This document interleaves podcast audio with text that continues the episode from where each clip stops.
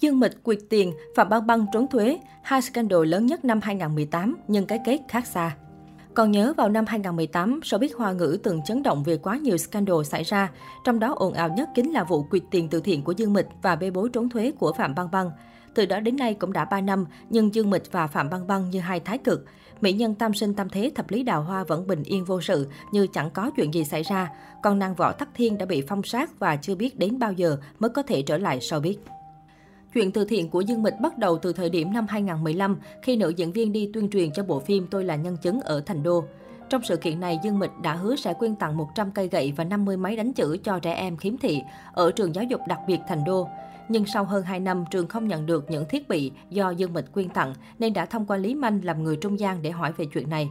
Cùng lúc đó, tin tức Dương Mịch quyệt từ thiện cũng nhanh chóng được lan truyền và trở thành tâm điểm chú ý của công chúng.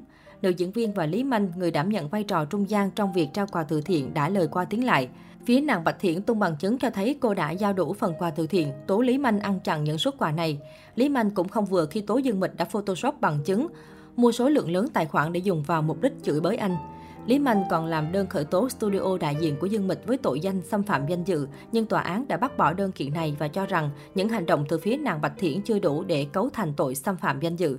Dù vậy, nhưng nếu xét trên toàn cảnh thì nữ diễn viên vẫn chưa thể hoàn toàn thoát khỏi cái mát mỹ nhân quyệt tiền từ thiện trong mắt nhiều người.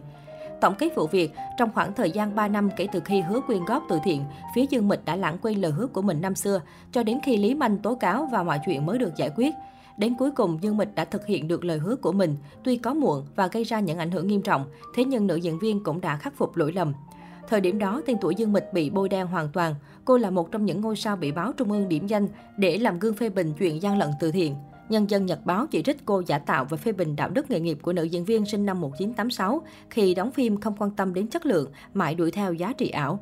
Ngay sau đó, phía Dương Mịch cũng đã lên tiếng xin lỗi vì không giám sát được chuyện làm từ thiện và để xảy ra tình huống đáng tiếc này, đồng thời quyên tặng đầy đủ những thiết bị đã hứa với trường giáo dục đặc biệt Thành Đô. Trên trang cá nhân, Dương Mịch đưa ra lời xin lỗi sau khi hứng chịu vô số chỉ trích liên quan vụ quyệt tiền từ thiện. Cô khẳng định bản thân không hề biết chuyện cho đến khi báo chí đưa tin. Khi biết chuyện, tôi thực sự chấn động và khổ sở. Tôi im lặng vì cảm thấy bản thân không đủ tư cách lên tiếng.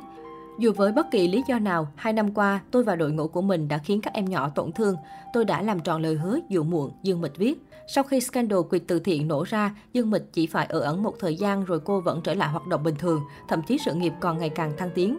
Đối với bê bối này, vì mọi chuyện chỉ nằm trong phạm trù đạo đức và không vướng đến pháp lý, nên Dương Mịch hoàn toàn có thể rũ bỏ trách nhiệm và tìm người chịu tội thay ngay cả khi cô thật sự quyệt từ thiện.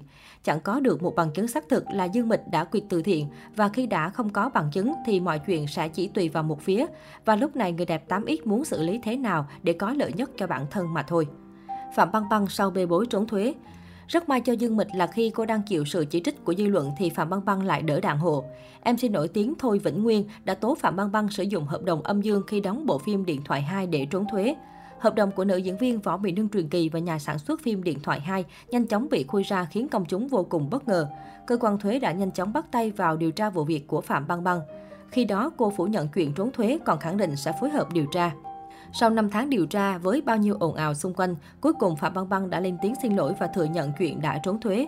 Nữ minh tinh 40 tuổi bị yêu cầu phải nộp khoản tiền lên đến 883 triệu nhân dân tệ, khoảng 3.143 tỷ đồng. Và nếu hoàn thành được việc nộp tiền đúng kỳ hạn thì cô sẽ không bị truy tố hình sự. Tuy Phạm Băng Băng đã tỏ ra hối cải vì hành động vi phạm pháp luật, nhưng cô đã bị phong sát mọi hoạt động trong làng giải trí và chưa biết đến bao giờ mới có thể trở lại. Suốt 3 năm qua, Phạm Băng Băng vẫn luôn cố gắng và còn tích cực làm từ thiện để cứu vãn danh tiếng nhưng không thành công. Có thể thấy tình cảnh của Phạm Băng Băng hoàn toàn khác biệt so với Dương Mịch. Phạm Băng Băng là người trực tiếp trốn thuế và có hành động vi phạm pháp luật. Việc này đã được cơ quan có thẩm quyền điều tra và đưa ra bằng chứng xác thực nên cô không thể đẩy trách nhiệm này cho bất cứ ai. Tính chất nghiêm trọng của sự việc cũng là lý do Phạm Băng Băng bị biết đường trở lại.